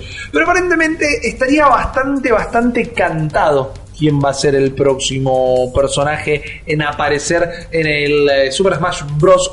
Ultimate. Mucha gente está augurando, sobre todo con toda esta charla de Microsoft, que sería el, personaje, el personajito de Minecraft que se llama Jack, Mike, Spike. Steve. Steve de Minecraft, claramente. Todos. Uno eh, uno iba a ser. Uno en Spike estuve bastante cerca también. cerca. Eh, pero parece que no. Porque acá hay una conjunción de un desarrollador ticiando o molestando a la gente por Twitter y de importantes data miners que empezaron a meter mano en el juego. miners, eh? Eh, es más, el término de esta nota es reliable data miner. O sea, un data miner con credibilidad comprobada. Claro, Claro. exactamente. Eh, pero aparentemente el primer personaje en a caer en el DLC vendría directamente de Square Enix y del juego Dragon Quest. Ok. Durante todo el mes que estuvimos de vacaciones ya había rumores Sí. de Dragon Quest. Ya había rumores de que eh, un personaje de Dragon Quest iba a estar en el juego. Durante esta última semana que pasó, eh, uno de los desarrolladores del juego tuiteó una foto de un escudo, que es un escudo de Square Enix, de Square Enix, perdón, De Dragon Quest. de Dragon Quest, al lado de una fotito o un muñequito de Kirby.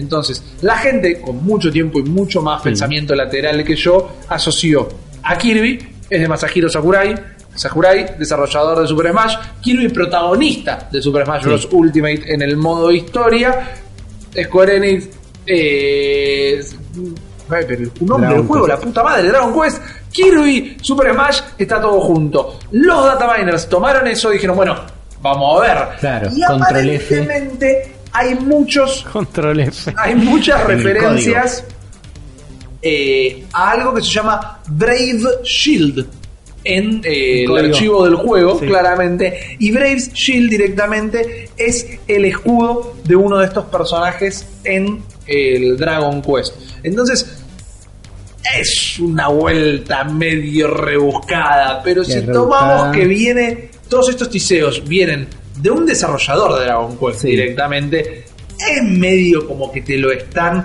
dando en bandeja. Me pasa que no tengo el cariño o la larga recorrida con Dragon Quest como para que me vuelva loco este anuncio. ¿No? Porque el choque de persona lo Sí. amo. No puedo nombrar un personaje de Dragon Yo no puedo nombrar un personaje de Dragon eso es lo que me pasa. Hay un montón de gente que sí. En Japón sabemos que Dragon Quest es, Es una religión sí. prácticamente. Entonces tiene sentido.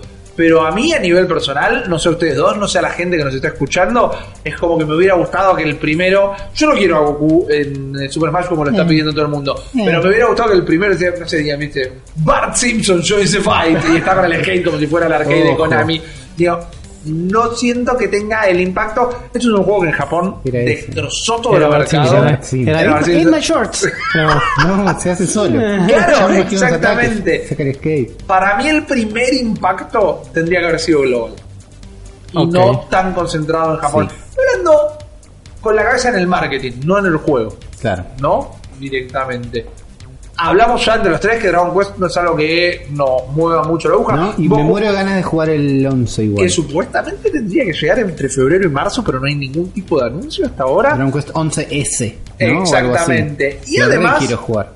Hablemos de lo que hay que hablar. No nos están debiendo una direct, no porque ya la anunciaron y no la hicieron, sino porque por la época del año. Este Aparte, mes no tendría que caer una direct. En el día de hoy se cumple. Sí, O sea, gracias a que hoy no hubo una direct, claro. estamos en el periodo más largo en la historia de Nintendo entre dos directs generales. Que generalmente eran cada 45 días. Claro, hubo espacios con directs en el medio específicas de juegos Sí. y directs de indies. Pero Claro. los rebuscados de Reddit están hablando de solo eh, directs generales. Que hay una diferencia medio gris entre que los tipos de directs. Hubo un rumor en enero de mañana hay una direct un Sí. día y no estuvo. Estaban direct re directamente. Pero también tuvimos la falsa direct en enero. Que hubo un una semana, creo que salieron como cuatro anuncios seguidos. Sí. De uy, el Kirby tuvo fecha. No, el Kirby no, el Yoshi tuvo fecha.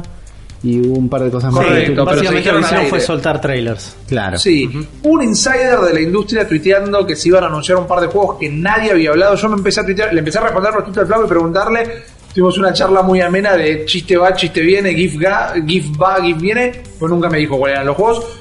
Pero en las fechas que dijo que iban a suceder los anuncios no hubo nada tampoco. Al menos no un juego que no había estado nunca anunciado. No será. Marcus Sellers, ¿no? No, no era Marcus Ah, ok. aunque el otro día estuvo dorándose la píldora a la píldora a sí mismo diciendo que él ya había anunciado el- esto de La Xbox y Ah, ex- no la, la trans entre Xbox y Nintendo Nosotros de toda la también, fruta Marcus, claro, escúchame y antes que vos Marcus Seller para redondear esto y por si ustedes sí juegan Dragon Quest y les gusta el personaje sería Erdrick que es directamente el que es Goku pero con un casquito el Goku de niño pero con un casquito si se lo imaginan Todos lo los googlear. personajes de Akira Toriyama son Goku. Exactamente. Lo dije, boludo. Lo Totalmente. dije. Pero mira, este es como calcado.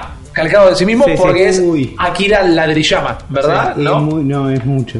El Goku con una corona, para que se den cuenta. ¿Los Acá hay un montón de fanáticos de Dragon Quest puteándole No, a la los- combo. Los queremos momento. un montón a todos. Mal. Los Dragon Quest no son como los Final Fantasy que son todos distintos. Son todos distintos. Tipo historias distintas, Yes. personajes distintos. Hay que ver qué Edric. Porque el Edric de Dragon Quest 11 me parece que es como uno que es más parecido a Trunks. También. Sí, tiene el pelito lacio, medio Sí. largo. Yes. Pero el escudo que tuiteó el desarrollador de Dragon Quest es Sí, el que es. escudo que usa Edric. Directamente. Misterio.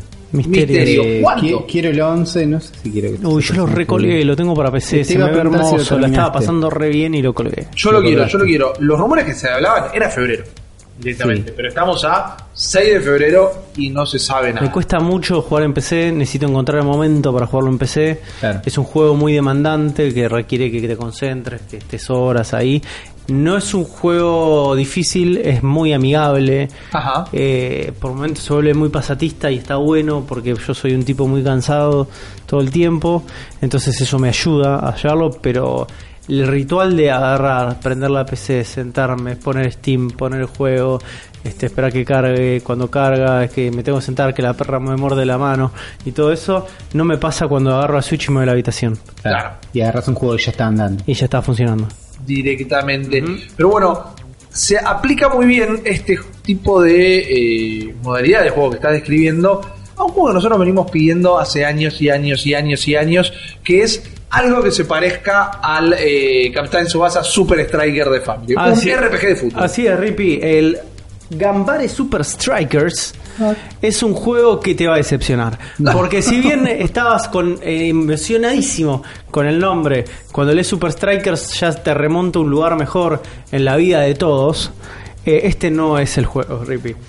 La propuesta de Gambare Super Strikers es un juego entre eh, RPG táctico y fútbol, Ajá. ¿no? Donde básicamente nos movemos como en un Final Fantasy Tactics en una grilla, y, pero es un partido de fútbol y controlamos jugadores. Hasta y diríamos, che, está todo bien, pero cuando ves los primeros screenshots ves un arte espantoso, que es bastante feo, pero vamos a darle, eh, este, no sé, vamos a darle, sí, es un juego y todavía no salió y vimos un trailer, vamos a darle beneficio de la Là Por más de que el arte sea no muy agraciado para nuestros gustos occidentales o nuestros gustos argentinos o el gusto de un Juan Nardone, este, muy, muy par- tan tan particular, este, puede llegar a ser un buen juego, puede tener un gameplay muy divertido y nos puede llegar a seducir por otro lado. El juego cuenta con un modo historia en el que asumimos el rol de un pequeño equipo de fútbol de Japón de un pueblito Ajá. en un camino loco, loco hacia la victoria global. O sea, básicamente salimos de un equipito chiquito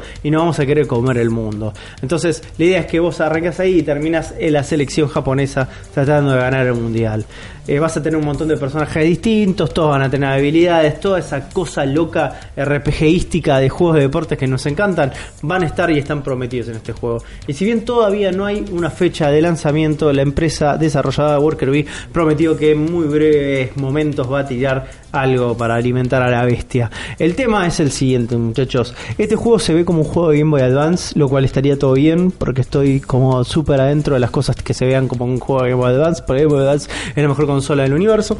Pero Hay algo en la dirección de arte de este juego que no me gusta. Y es que se ve. Que, que no había un director de arte en el equipo. También, también, pero se ve barato todo, ¿no? Se ve barato, se ve como cierto amateurismo en el, en el arte y eso a mí me choca mucho. Yo soy un tipo que decisiones visuales lo atraen mucho eh, y por ahí estoy siendo muy, pero muy prejuicioso, pero escúchame una cosa, para eso estoy, si no, no me escucharían, ¿eh?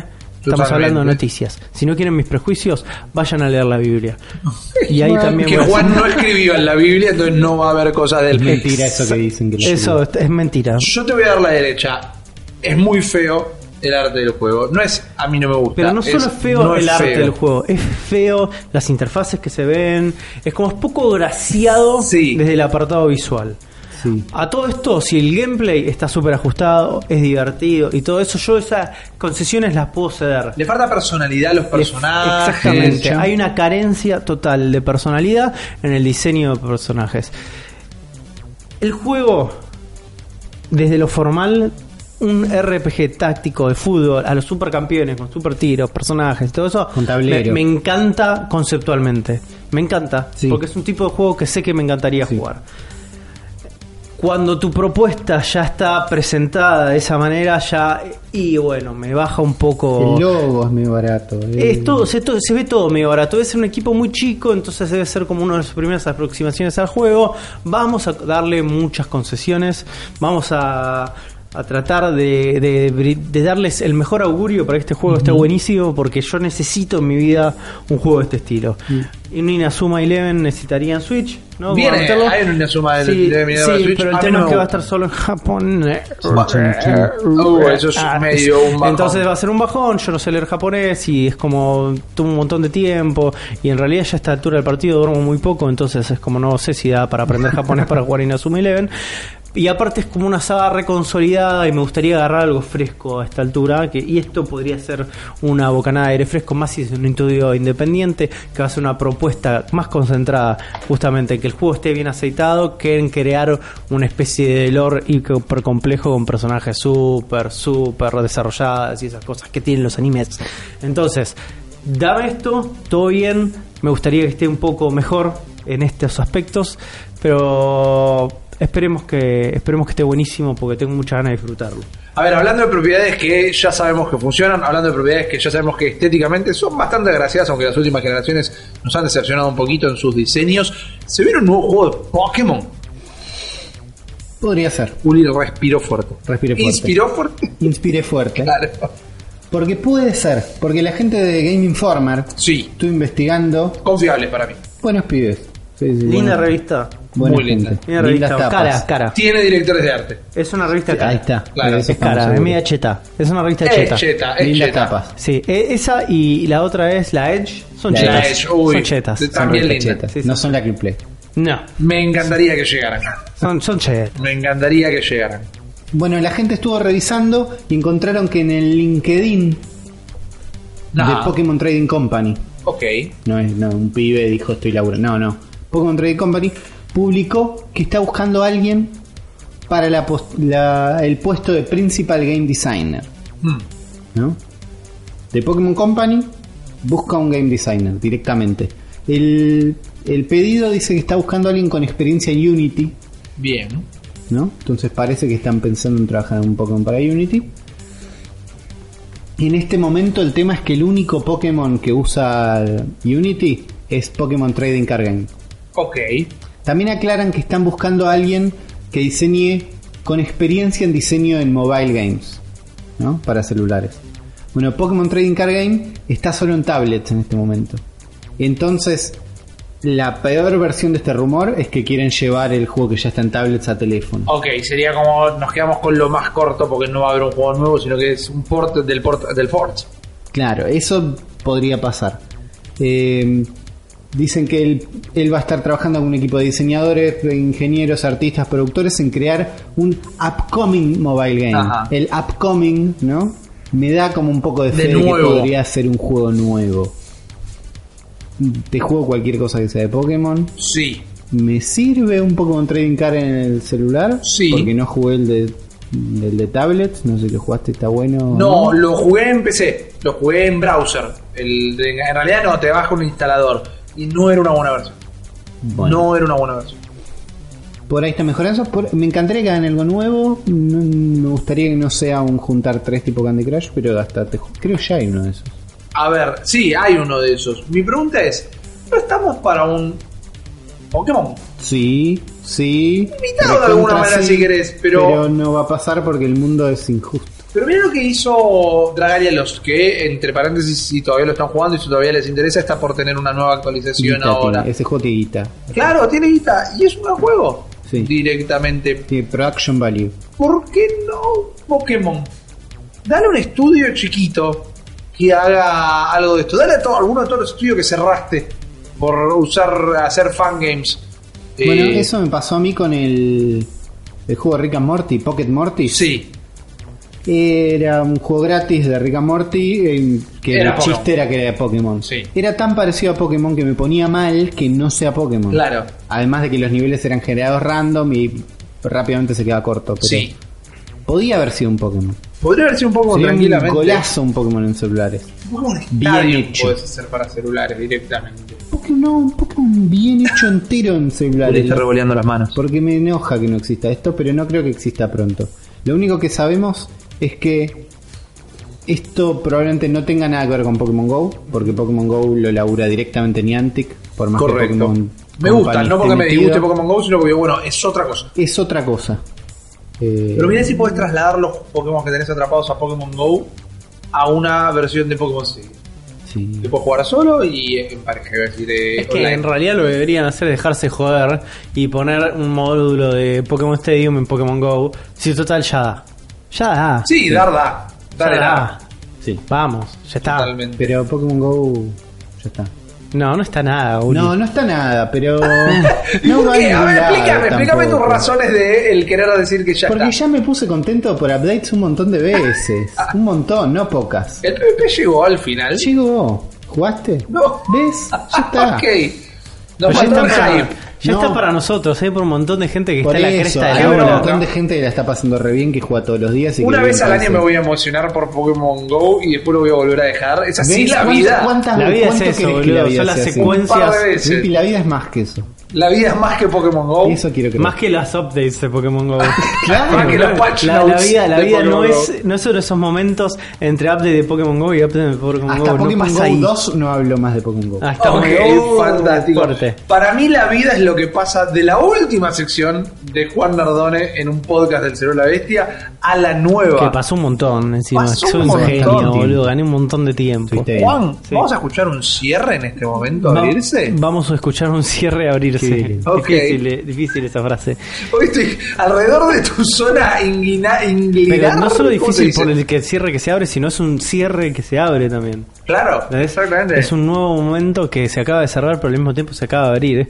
Pero también es como una especie de muestra de toda una zona que estaba previamente restringida y ahora va a estar al alcance de todos. Qué bien, estírense entonces, chicos y chicas, para recibir. No le falta estirarse mucho. Ah, buena. es tal vez el episodio del Cerebro de la Bestia de principio a fin con más referencias a falos. Sepan comprenderlo, espero que lo Pero disfruten. muy sutiles, ¿eh? Muy sí, sí, sí, sobre todo Con- sutiles. Con un nivel de elegancia, pero jamás visto.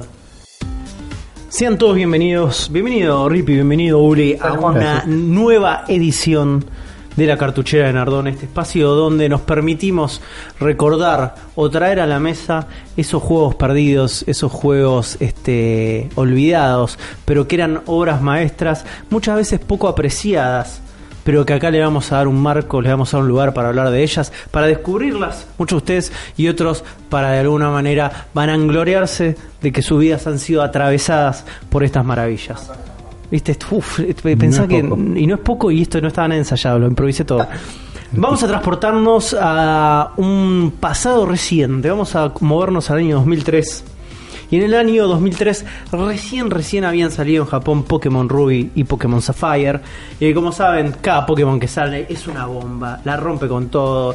Game Freak se llena de plata, todas la pasan re bien, se van ahí a, a buscar cosas que no deberían estar buscando en los puertos en Japón, ¿viste? Y, y son ladrillos, y es- viste con la cosa en Game Freak es No, difícil. no. Pero bueno, a pesar de todo este momento, momento de, de- de gloria que estaba viviendo Game Freak, donde la franquicia estaba recontra fuerte, y mira, ¿sabes que te diga algo, Game Freak? Eh, Yo vengo del futuro y la franquicia sigue estando más fuerte que nunca en el Tranca. 2018 y 2019, así que tranquilísimo, quédate súper tranqui.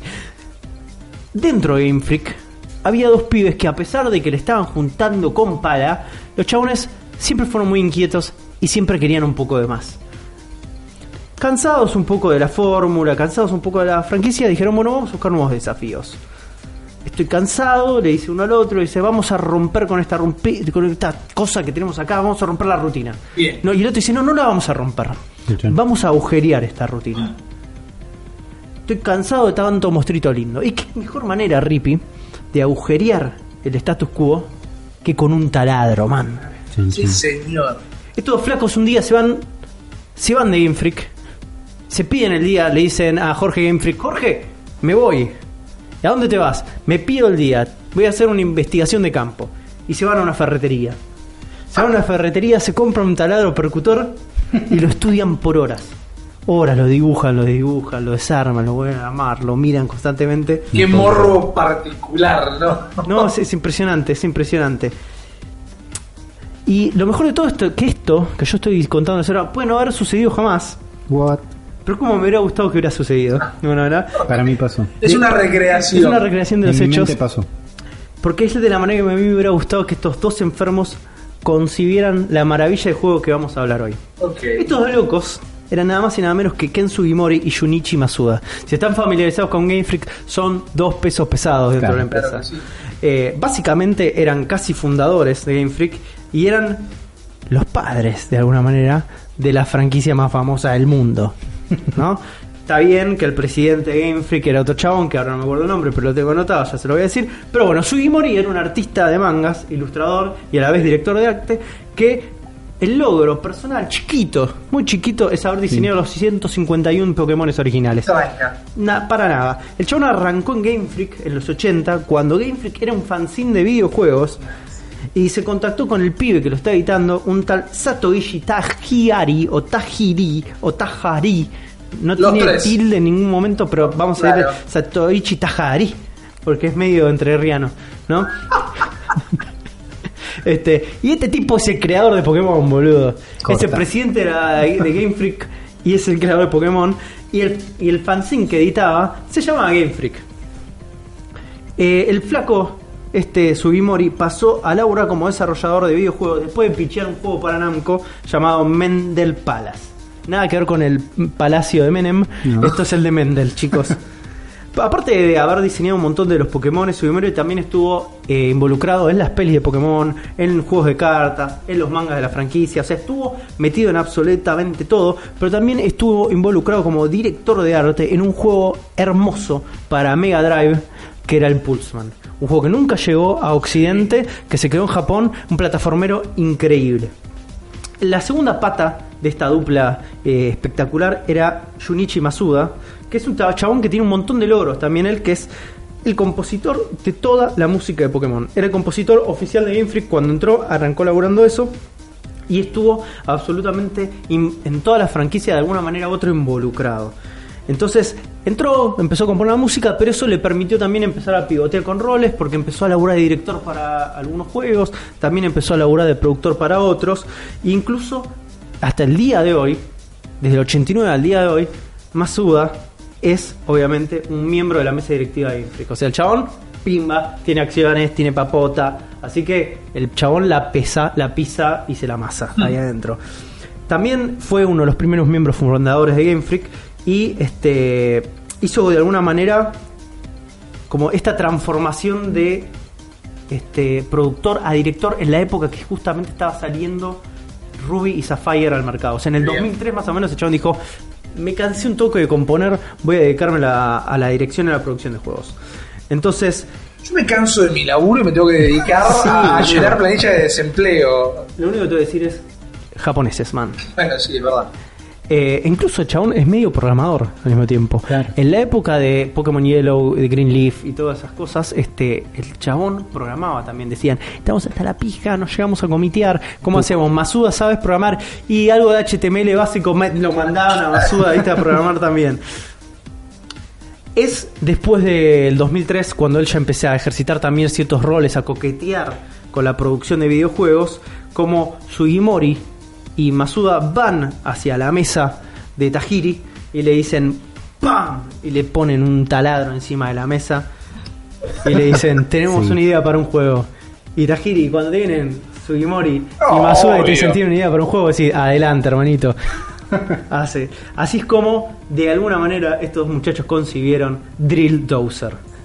Crew Breaker Goshin Driller en Japón es un plataformero para Game Boy Advance que salió en el 2005 en Japón y el 2006 en Estados Unidos. En Drill Dozer tomamos el rol de Shield, que es como una nenita, que es la futura heredera de una banda de, criminales, de bandidos llamados los Red eh, Dozers, el cual su viejo Doug es el líder. Y resulta que su viejo tiene como cierta enemistad con una banda rival y de repente le hacen emboscada, lo golpean, lo hacen pelota y le roban un diamante rojo. Esta banda rival se llama Los Skulkers. Es un nombre difícil también de decir. Red Dozers, Skulkers, todo me cuesta decirlo. Eh, y le roban algo preciadísimo para él. El diamante rojo. Es una piedra misteriosa, llena de poderes que desconocemos. Oh. Pero lo peor de todo es que es el último regalo de la madre de Jill antes de morir. Entonces se volvió personal, amiguito, Tengo- esto. Tengo una pregunta. Sí. Estamos hablando que esto eh, terminó siendo publicado por Game Freak. Game Freak. O de Game Freak. Sí, desarrollado por Game Freak. Me- me- no, porque generalmente es como. eh, en, en el imaginario colectivo Game Freak tiene Pokémon y después había hecho ese del elefante que era Tembo, Dumbo, Sí. Pinbu, pero no tiene otros juegos. Estos Tiene- son juegos de Game Freak. Game Freak tiene un montón de juegos Fantástico. que pasan por abajo del radar porque Pokémon se come todo. Claro, esto no por nada hoy dijiste que la Game Advance es una de las mejores consolas de la historia, que lo es. Así es. Esto tiene el arte más eh, exacto del que tenían los juegos más lindos de Game Advance. Así es.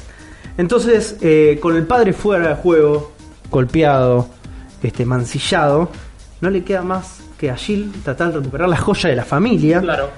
Entonces hace lo que tiene que hacer toda nena de más o menos 4 a 6 años, hija de unos bandidos del futuro con una madre muerta y una joya con poderes medio raros, que es obviamente, chicos, subirse un mech gigante en forma de taladro. Es lo que yo hubiera hecho. ¿No? Claro. Si vos tenés entre 4 o 6 años, estás escuchando esto, sos una nena, tu papá es un bandido del futuro y te roban la joya familiar Ya sabes al taladro. Si Por tenés entre favor. 4 y 6 años y tus viejos te están dejando escuchar este podcast, quizás tus padres no son la mejor opción para tu crianza. El- obviamente el taladro gigante, el mech gigante se llama Drill Dozer que le da el Sí. nombre al juego. Todos los 17 escenarios gigantes que vamos a estar recorriendo en esta aventura están llenos de enemigos, obstáculos, puzzles que van a obligar a Jill a usar el taladro mech para tratar de resolverlos de maneras más o menos creativas Ajá. o lo que te permite el juego. El taladro se activa con los shoulders de la Game Boy Advance El y tiene dos movimientos, uno para adelante y uno para atrás. Entonces, en uno sacás bocado, en otro metés bocado, maestro. En uno taladra y el otro destaladra. Destaladra, Claro. desatornillás básicamente. Está Vamos para disparar Sí. a que existe. Distribuidos por todo el juego hay como una especie de cajitas que contienen como guita, vida. El juego tiene como cierto condimento de colectaton, porque en cada escenario vos tenés dos tuercas rojas que sirven para upgradear la caja de cambio de tu taladro. Vamos. Porque vas a ganar poder para perforar, maestro. Vamos, power. Vas a tener hasta tres cambios que te van a permitir perforar y lo importante de la perforación es que te va tirando distintos tipos de puzzles que necesitan que vos tengas o más o menos poder de perforación y los resuelvas así como tenés 25 millones de vigas. Si no llegas a la tercera caja de cambio de cosas no vas a poder romper nada. Ok. En- De ahí el estudio de cómo funciona un taladro. Exactamente, boludo. Fueron dos años intensivos de estudios de cómo funciona un taladro. Fue, salió 500 millones de dólares. Al final de cada nivel, obviamente, vamos a tener una boss fight. Y el juego también cuenta con mid-level boss fights entre medio. eh, y el boss fight es un jefe gigante desproporcionado, lo cual hace más hermoso de todo este arte. Piensen que todo esto está en una pantallita de 240 por 270. Sí. Lo que podían hacer estos pibes con esos píxeles era impensable. Eh, y obviamente, ¿qué tienen todos los boss fights? Puntos débiles. Entonces la idea es que vos con tu taladro encuentres cuál es el patrón y el punto débil Claro. para tratar de ganarle al boss. El único jefe que no puede ser derrotado utilizando tu taladro es el jefe final, chicos. Es el amor, iba a decir yo. No, bueno, yo creo que el amor también se puede taladrar. Ok. Pero bueno, la cosa es que el jefe final se derrota solamente en un mano a mano, Ok, sin el robot. Sin el robot. No. Y se derrota solamente con una muy buena piña puesta. O sea, es un one hit one kill. Ok. Lo cual lo hace doble difícil, pero a la vez doble de fácil. Claro, pero ¿y con qué determina eh, cómo pegar esa piña? Eh, si la pegas bien con el A. Pe- Pero es un tema de timing, es un tema Es un tema de timing, es un tema de habilidad, exactamente. Eh, después de. El, el sistema tiene como un hub, también el juego tiene como un hub, que es como una especie de trailer de los Red Dozer, de estos, este, esta banda criminal, que es como el lugar donde vos vas upgradeando tu juego, upgradeando tu taladro, haciendo crecer, eh, Sí. cambiando la ropita a Jill, porque tenés como distintos skins, cosas por el estilo. Pero en esta aventura vos vas a descubrir que lo único que pensabas que era el poder, que era ese diamante rojo, no era tan, tan como creías, sino que hay cuatro diamantes más, What? como en el Sonic, boludo. No. sino que hay distintos tipos de diamantes que tienen distintos tipos de habilidades. Está el diamante amarillo, que vuelve loco a la gente. Está el azul, que le da la vida a distintas cosas inanimadas. El verde, que se usa como energía para alimentar robots gigantes. Y el último es el diamante oscuro, que es el que lo tiene el jefe final, un bichito llamado Krog, que es como que le da bocha de fuerza y lo transforma Claro. como en un alien loco. Más malo. En la batalla final con este Krog, el diamante como oscuro explota.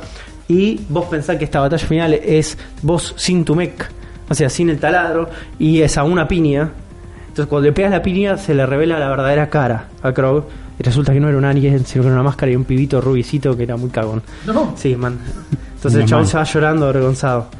Para el final del juego, y estos spoilers, No. este, pero Sí. no lo van a jugar, yo los conozco a todos. Me muero de la lo estoy viendo No mientras lo no se así que se pero lo voy a spoilear. primer nivel. Se lo voy a spoilear. Eh, el diamante azul y verde se lo llevan las hermanas Magneto, que son una especie de voz recurrente que te van apareciendo en los niveles, que son dos nenitas medio nerds locas arriba de una nave que tienen imanes que son espectaculares. ¿Los enemigos son todos niños chiquitos? No, no, hay policías, hay adultos, hay de todo. Pero lo que son robots o cosas inanimadas o bichitos, tiene una cosa de juguete, medio aniñado. Sí, porque todo el imaginario es medio eh, Sí. chibi, de alguna manera. chibi.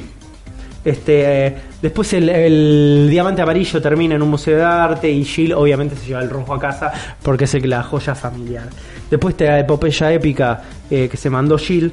eh, el viejo, bueno, obviamente la convierte en la líder de la banda y ¿qué pasa? Termina siendo la pibita de cuatro años con más poder en la historia de videojuegos. Claro. claro, boludo, maneja una mafia básicamente. Este es uno de los pocos juegos de Game Boy Advance que incluyen el Force Feedback. ¿Eso qué significa ¿Qué eso? Force Force Feedback es el Rumble, muchachos. Es que el- el- la consolita se mueve y si es reactivo a distintas partes donde supuestamente tiene que vibrar o pasar Claro. algo. Entonces Ideal para cuando la superficie taladrar Ide- resistencia. Ideal cuando taladras, ex- exactamente. Y esto era una mierdita que tenía como una cosita dentro del cartucho, Claro, porque, lo que vibraba era el cartucho, no la Game Boy No, Advance. no tenía vibración la Así consola. es, no lo tenía. Bien vibraba el cosas. cartucho. Entonces tenía un cosito ahí que de vez en cuando hacía una vibración y supongo funcionaba. No lo sé. Lo jugué sin force feedback yo. D- Drill Dozer fue originalmente revelado en la E3 del 2005 bajo el título Screwbreaker y salió en Japón en septiembre de 2005 y en Estados Unidos en febrero de 2006. Fue localizado por la división Treehouse de Nintendo of America y la mochila para esta localización se la puso Thomas Connery, que tradujo la totalidad del juego Vamos. con ayuda de su compañero Eric Peterson, que chabón Peterson este era el fundamentalista del Drill Dozer, muchachos. Que lo que hizo fue reescribir un poco algunas cosas que hizo este Connery y pulió un poco más la traducción. Para Pero la verdad, la verdad, exactamente, el laburo de Peterson fue bastante duro, porque la mayoría del tiempo se la pasó reescribiendo chistes, porque este juego está lleno de pans en japonés y trataba de hacerlos comprensibles en inglés, lo Claro. cual fue un dolor de huevos. También es responsable de alterar un montón de los nombres y cambiar los nombres de los niveles. Peterson es un fundamentalista de Shield, es un- es uno de los personajes que él considera más importante dentro del rooster de Nintendo. La considera un re personaje y, para él es un ejemplo un personaje que no tiene pelos en la lengua, que se rebanca, que además de ser como un diseño súper lindo, cute y todo eso, es recontrabadas. En una entrevista, un periodista se la trató de pudrir y le dijo, che, pero no es algo excéntrico, no es muy esponja esto. Y Peterson dijo, no, macho, Shield ya es reinteresante de entrada, no tuvimos que cambiar nada del personaje, eh, déjalo así, basta, no me hinché los huevos. Claro. Sí.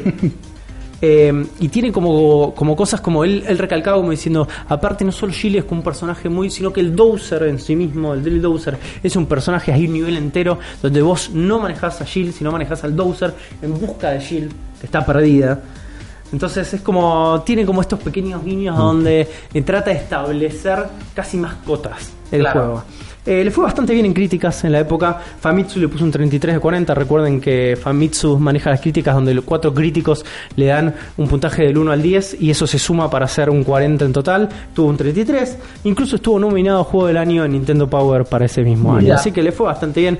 Drill es un juegazo, tiene un arte magnífico, eh, es muy divertido, es corto, es relativamente fácil. Así que es- si ustedes dicen, "Uh, un juego viejo, son difíciles, qué garrón, todo eso, despreocúpense, es un juego que van a hacer jugar una pasada.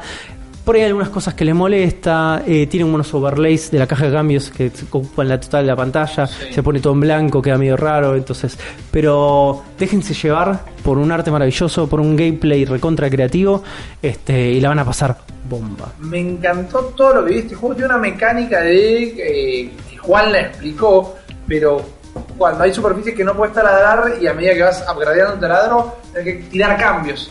Claro. cuando por recalentar porque no da mala fuerza, tenés que pasarlo a segunda y a tercera. Y es súper interesante cómo eh, juegas, porque vos decís, bueno, tengo que romper cajitas o paredes y listo. Pero por ejemplo hay ascensores que son vigas que suben y bajan y vos te tenés que atornillar y desatornillar de la viga para que Sí. te lleve a hacer. Me, me encantó, no lo conocía. Odio cuando caes a la cartuchera con juegos que no tenía ni la menor idea y me encanta al mismo tiempo porque pocas veces tuve tantas ganas de jugar un juego que, que trajiste a, a la cartuchera. Me dice siempre lo mismo, Uli, No, siempre no, me dice no, lo mismo, me trata este de engatusar. Tiene el arte exacto, tiene un arte muy similar para que si a esta altura ya no lo estuvieron googleando y demás. A Advance Wars, inclusive hay unos iconos que son una llave de tuerca que es directamente el logo de Advance Wars. No sé si hubo algún, eh, algún diseñador involucrado o no, pero es un arte de la era de Game Advance que a mí me encanta. Me encantó este juego. Gracias, gracias chicos. Me, me encantaría juego, no sabía conseguirlo. No tengo ganas de emularlo, me encantaría tener como un A mí también me encantaría conseguirlo, me encantaría ver si alguien lo tiene ahí dando vueltas, si me lo quiero regalar. ¿Se Yo dan lo cuenta acepto. que 2016 no es hace, ta- es hace 13 años? 2006, sí. perdón, no es hace tanto, son 13 años, es Sí. un pibe o una piba de 13 años, que ya es bastante, ya bastante problema te puede llegar a traer un pibe o una piba de 13 años, pero no es hace tanto. No es hace tanto. No es hace Y tanto. las pantallas eran 320 en esa época, así Mal, que y había unos píxeles enormes, pero eh, me, me gusta la vuelta Game Boy Advancística que ha tomado el programa de la fecha. Me encanta entrenar un montón de cosas. Entiendo, como siempre, por qué eh, la cartuchera de Nardone es una de las secciones favoritas de este podcast. Lo importante acá, gente, es que volvió. Lo importante acá es que volvimos. Lo importante es que la trifuerza del fundamentalismo nintendero se ha vuelto a reunir para hacer esto que nos gusta tanto, que es este podcast fundamentalista nintendero. Gente, hemos llegado al final del mismo. Si ustedes lo extrañaron, como al menos a mí me hicieron saber a través de las redes sociales y a través de la cuenta de la bestia también, eh, sepan que nosotros también los extrañamos a ustedes. Estamos contentos de volver. Esperamos poder entregarles un año cargado del contenido que más les gusta y esperamos que Nintendo se ponga las pilas para que Sí. nos haga fácil la tarea de hacer todo esto. Nos quedan algunas cosas afuera que pasaron durante el verano, durante enero, estamos en verano todavía. Eh, hay rumores fuertes de un nuevo escalón, de un nuevo tier del sistema de suscripción online que tal vez darían juegos que ya sean más de Game Boy Advance y demás. Cerró finalmente la tienda de Wii y de Wii U, Sí. si no me equivoco. Creo que hubo un día que Nintendo dijo que no iba a hacer más consolas y todos se asustaron. eh, me la perdí esa, menos mal, porque me hubiera asustado mucho. Sí, pero no, Es un rumor bien. recurrente. Por eso, va- también, va a estar todo bien. ¿no? Eh, va a estar todo bien. Eso Sí, es, sí. Ese es el catchphrase de Uli, pero es algo que me gustaría que quede como lema para encerrar en el 2019.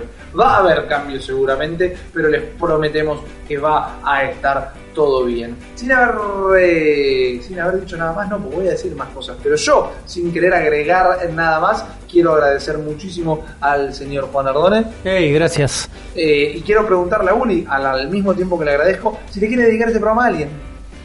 Este programa, primero le quiero agradecer a todos los que no escucharon el programa durante enero, Claro. pero estuvieron ahí esperándolo, Sí, porque señor. sé que es un montón de gente, algunos aparecieron el mismísimo primero, che, che, ya es febrero, chicos, dele. ¿Qué onda? Claro, Claro. que estuvo bien porque es tipo presión, es tipo, bueno, dale, acá estamos, gracias a que escucharon el programa de hoy hasta el final, y este programa se lo quiero dedicar a... ¿Quién se lo quiero dedicar? Me gusta porque va a ser genuino, porque no lo pensaste. de No, no, nada, no, esto es ser real, no es un chiste. No tengo una, un notepad con un montón de dedicaciones, ¿no? Dedicatorias. Cosa que Uli tiene notepad con cosas anotadas, entonces podría suceder. Evernote fan. Se lo quiero dedicar a todos los que usan Evernote. 100%. Fantástico. Gente, eh, gracias por la espera, gracias por la banca de siempre. Estén en el país que nos estén escuchando, estén en la provincia y o estado y región que nos estén escuchando. Eh, nos encanta estar de vuelta, nos encanta la banca, nos gusta que esto les guste. Eh, perdón, personalmente por las desprolijidades, tal vez de no haber estado haciendo esto durante mucho tiempo. Saben que somos los reyes de la dislexia, de la misma manera que somos los reyes del fundamentalismo nintendero. Habiendo dicho todo esto, gracias por volver. Habría podido vivir un día más sin ti, decía Leo Mattioli. Y yo lo que les digo es que así termina mandándole un saludo grande a Sergio Lanchita González, que se va a encargar de editar todo esto. Gracias por escuchar un nuevo episodio de El cerebro de la bestia.